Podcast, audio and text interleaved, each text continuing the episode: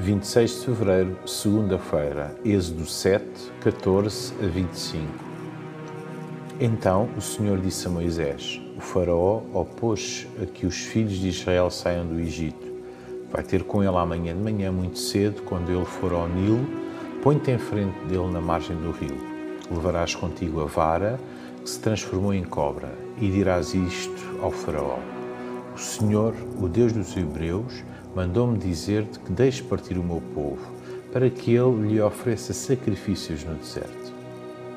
Porém, até agora não fizeste caso disso. Por isso, o Senhor disse que vais ficar a saber quem Ele é por aquilo que eu vou fazer. Repara, vou bater na água do rio com esta vara e a água vai transformar-se em sangue. Os peixes do rio morrerão e o rio cheirará, cheirará tão mal que os egípcios terão nojo de beber a sua água.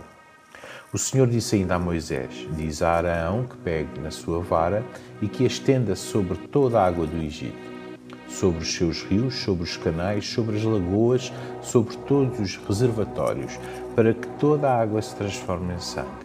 Haverá sangue por toda a terra do, do Egito, quer nos recipientes de madeira, quer nos de pedra.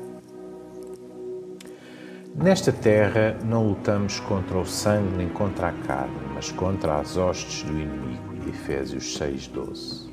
Vemos que pelas ciências ocultas Satanás pode fazer sinais parecidos com os sinais de Deus.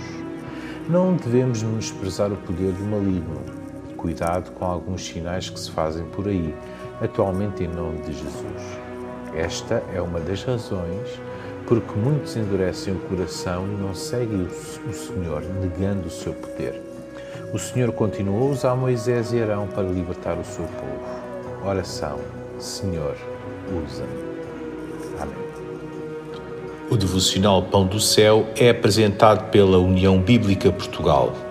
A União Bíblica Portugal é uma organização cristã, internacional e interdenominacional que usa a Bíblia para inspirar crianças, adolescentes e famílias a conhecerem Deus.